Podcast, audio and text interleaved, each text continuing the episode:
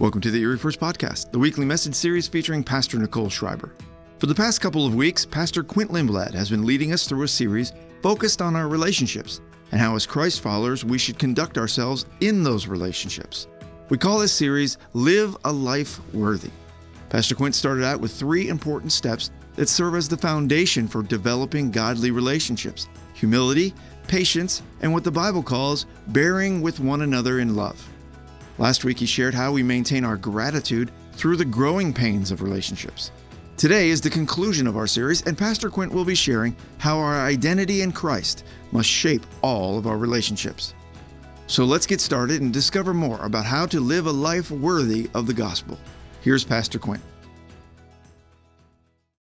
I'm really excited to wrap up this series, Live a Life Worthy. My name is Pastor Quint. I'm the executive pastor here.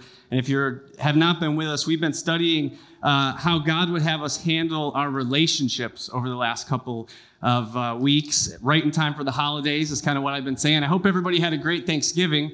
Real quick, so I get a lot of questions. Somewhere along the way, my um, Facebook and Instagram timeline became either food or motorcycles. I have five kids. I have plenty of them I could share, but for some reason, I'm a simple creature. And so I get a lot of questions. Are you going to smoke your turkey? Are you going to this? So I'm just going to walk you through a Lindblad family Thanksgiving real quick. This is a smoked cheese ball. That looks like it's from a Williams Sonoma catalog, doesn't it? I mean, come on, look at that. That was amazing. I've probably made 20 of those since I learned how. They're just you can't you can't pass on those.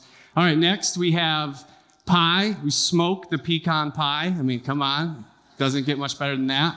And then uh, what's our next one here? A bacon wrapped maple syrup glazed turkey. All right, don't tell my doctor, okay? And then this is just the display of meat. That was fun to, to throw together. Nobody takes the bacon. It's not really like a Thanksgiving thing, okay? But, anyways, this is Bacorn. We never watch diners, drive-ins, and dives or whatever that show is. But one day we were flipping through the channels and we found we landed on this. It was like a 45 second clip. And we found this dish, and we make it all the time. It is so good. Bacorn. You have to look it up. It's on YouTube. All right. Uh, Parmesan crusted mashed potatoes in everything's in cast iron skillets. We're a cast iron family. So, uh, all right. And then next we have stuffing. Some was in the bird, some was out.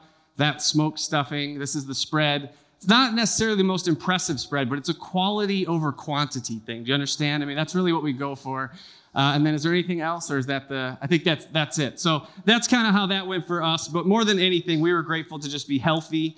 Uh, five kids plus you know seven of us, and then family. We were just glad to be healthy and be with people that we care about. That's really what it's all about. So I hope you had a great Thanksgiving. Um, but we are going to wrap up the series today. If you've been with us the last couple of weeks, we've been in some of the Apostle Paul's letters. He wrote a letter to the church at Ephesus. It's called the book of Ephesians. Uh, a letter to the church of Philippi. We were there last week in Philippians. And then this week, we're going to be in his letter to the church at Colossae. That book is called Colossians. And so in week one, just some quick review here, we learned about having humility, gentleness, and patience with each other. All right, last week we studied gratitude and the role that it plays in helping us to live our lives worthy of the gospel. We also did one of my favorite things last week. I don't know if you caught this, but one of my favorite things to do is to just zoom way out and consider like the bigger picture of what God is trying to do in our lives and in this series in our relationship. So if you remember from last week, we asked this question What if part of the purpose in our struggles in various relationships was actually just part of our refining process as followers of Jesus Christ. Okay, what if part of the purpose in those struggles is just to help make us more like Christ? All right? And just to be clear, when I say zooming out is one of my favorite things to do, I don't want you to think that that's necessarily easy for me, or I don't want you to walk out of here and be like, man, I wish I was like Pastor Quint and I could just zoom out and see the bigger picture and not get swept up in emotions.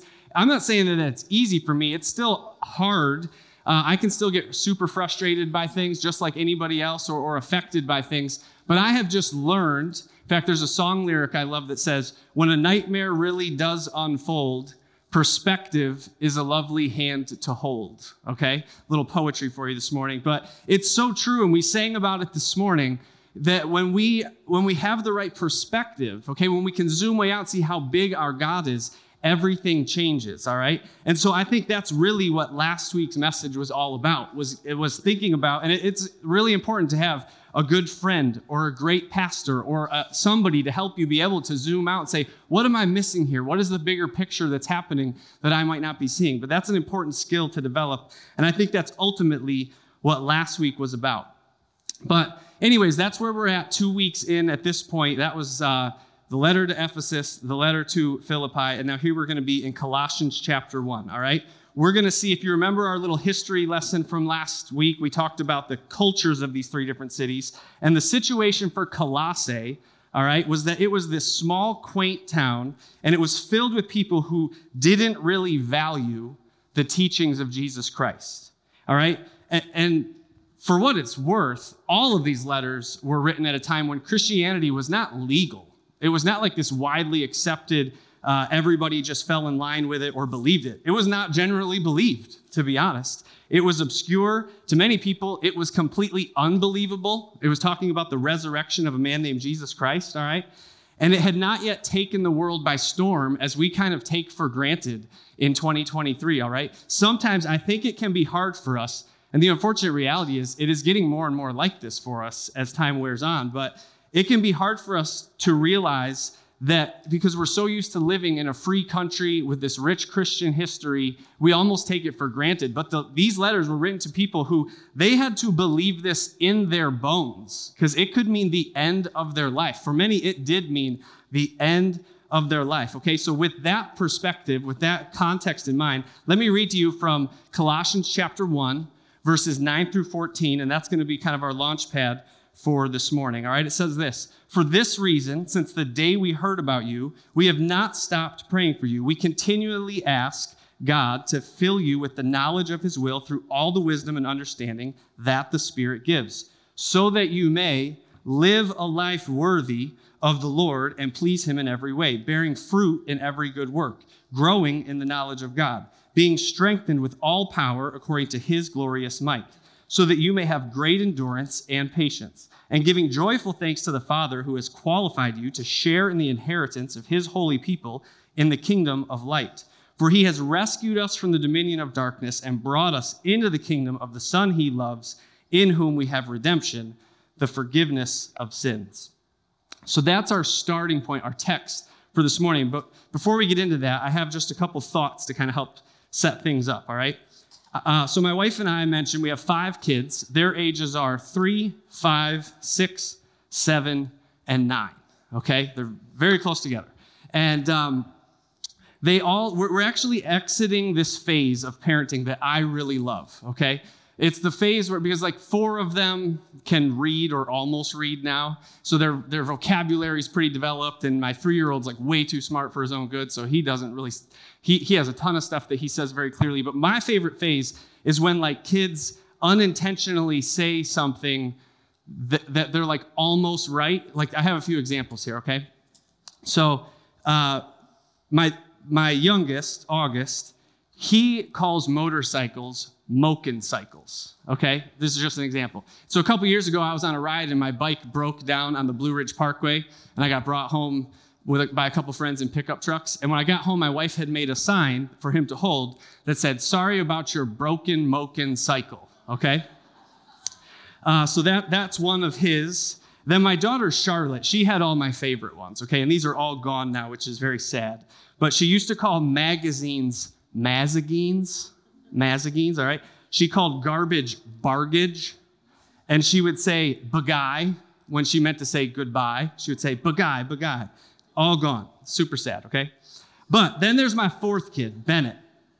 And he's had several, but he has one that's going to kind of help us get started in this conversation from Colossians this morning. Okay, so you can thank my five-year-old Bennett for where we're going today. But he, his is more of a sentence. I'm, I'm a jokester as a dad. I'm always like, just trying to rib on them and, and make them, you know, question. And it's all in good fun. It's how I was raised. I don't know. So, anyways, I'm always joking with him. And he has this question that he asks. He still does it. I thought he had grown out of it, but he still does it. He just did it the other day. He goes, Dad, are you true? And what he means is, are you telling the truth? Are you lying? Are you telling the truth? But he says, Are you true? And the first time he said it, I knew it was going to be in a sermon. Because I was like, I love that question. I love that question so much because the first thing that I think when I hear, Are you true? is I think, yeah, actually, I'm, I'm super true because I take integrity and I take character very seriously. Okay. So I, I, I don't want to say I pride myself like unhealthy pride, but I take it very seriously to give my kids a picture of what it means to have values and live by them. Okay. So, yes, I am very true. Uh, so I feel good in that. But in fact, I have this saying that I love. It goes like this If you always tell the truth, you never have to remember anything. I'll just let you sit with that for a minute. If you always tell the truth, you never have to remember anything because some of the biggest messes that I have ever witnessed people get themselves into is when they lie and then they lied and then they can't remember who they lied to what to, and they can't just keep up with themselves and they trip over it. And, and here's the thing if you always tell the truth, you just have to, you don't have to remember anything. You just have to keep saying the truth, whatever the truth is, okay? It also, that saying incentivizes you to live right because you want to be in line with the truth. You're not trying to hide things, okay? So, the second thing, th- this brings me to my next thought here. The second thing that I think of when I hear, Are you true? is this Am I living in line with what my Lord and Savior Jesus Christ says about me?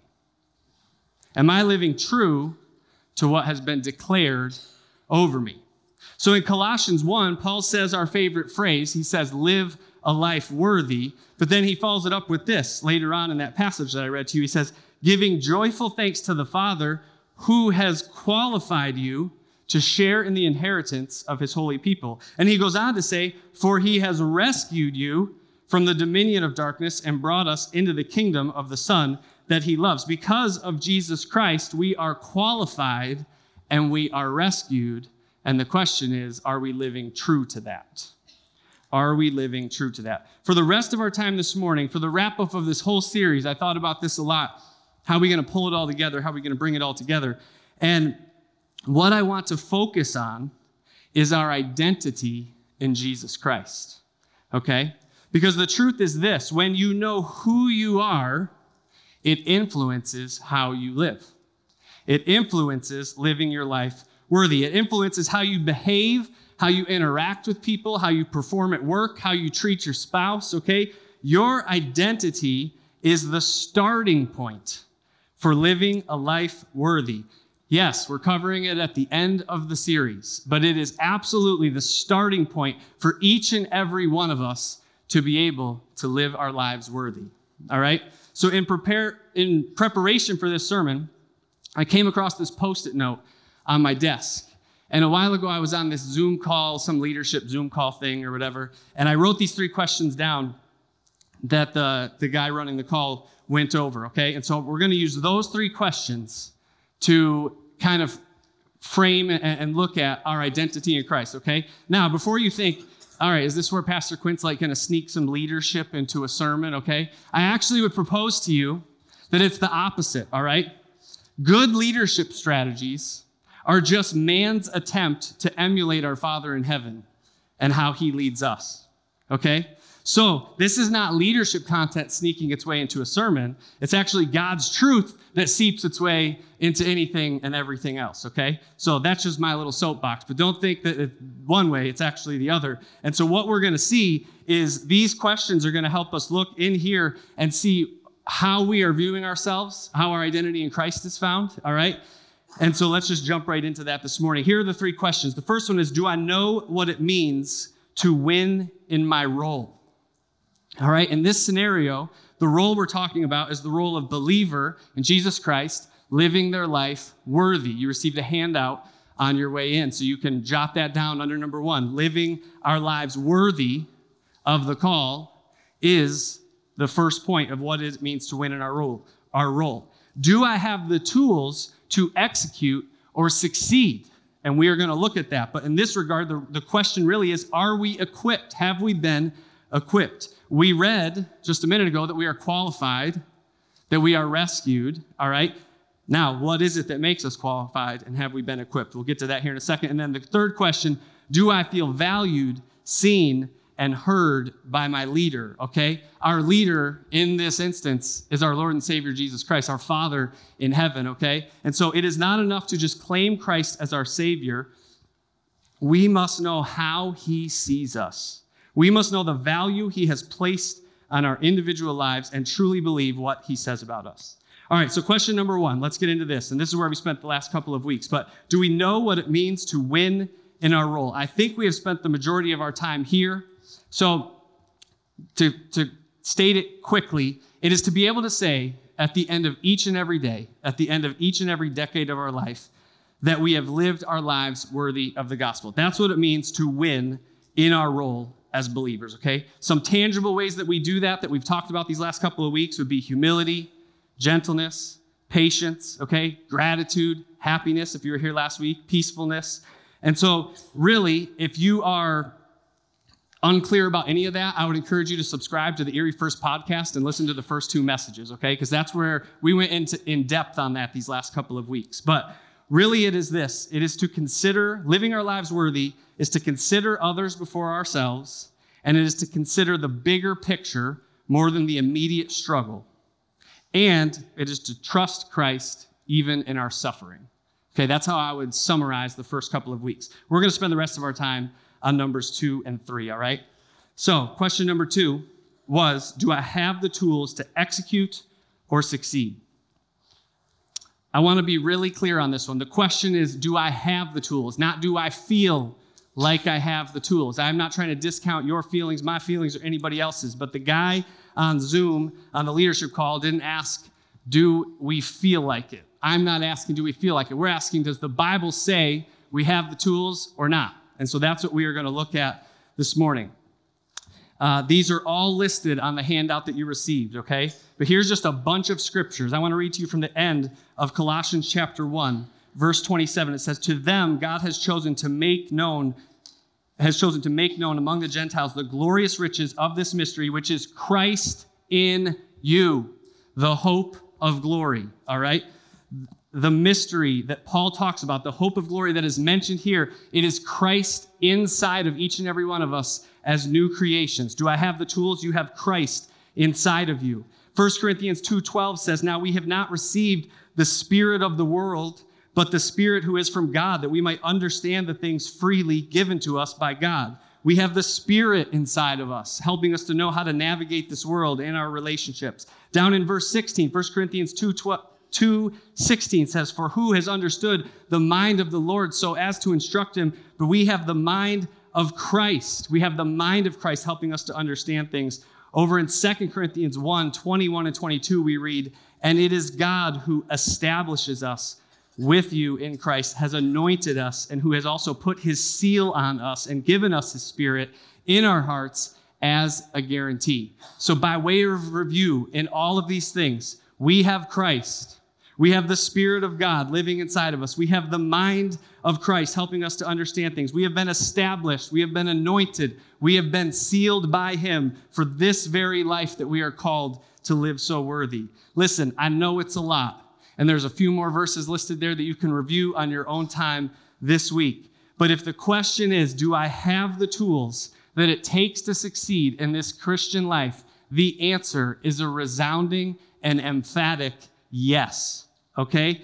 Our identity is not one of a broken individual just limping along, hoping to do enough and try hard enough and push through enough. No, our identity is as a son or daughter of God who has been given a heart of flesh in place of our heart of stone. We have been made alive in Christ, and He, after rescuing us, after qualifying us for this life, He is absolutely 100% equipped us. Okay? Sometimes something that I think gets confused or tangled up, we read the Bible and we think it's like this list of do's and don'ts. Do, do, do this. Don't do that. Do be humble. Do be gentle. Do be grateful. Don't be ungrateful. But I would actually propose this morning that it is these, that these are not behaviors meant for us to modify. They are our identity. Okay? What if instead of reading them simply as instructions, we read them as affirmations? Okay? Be true to who Christ has qualified you to to be by living humbly. I'm not putting on humility like it's a jacket on a cold day, okay? I'm not putting on patience because I was told to by my Sunday school teacher. I am humble because I remember my lowly beginning, like we talked about in week one. I am patient because God is oh so patient with me. Okay? And so when I read these things, I can read them as affirmations of who God has called me to be. So we know what it means to win. It means to live our lives worthy. And we know that we absolutely have the tools that it takes to succeed. We just need to step into them. And so then number three says, Do I feel valued, seen, and heard by my leader, by my Father in heaven? If the tools that He has equipped us with are not evidence enough of the value that He sees in each and every one of us, He would go to such great lengths to qualify us, to rescue us, to establish us, to seal us and anoint us. If all that's not enough, here's some verses to help us know just how seen and loved we truly are. These are also on your handout. Romans 5, verse 8 says, But God demonstrates his own love for us in this while we were still sinners, Christ died for us. 1 John 4 19 says, We love because he first loved us. 1 John 4 9 through 11 says, This is how God showed his love among us. He sent his one and only Son into the world that we might live through him. This is love. Not that we loved God, but that he loved us and sent his Son as an atoning sacrifice for our sins.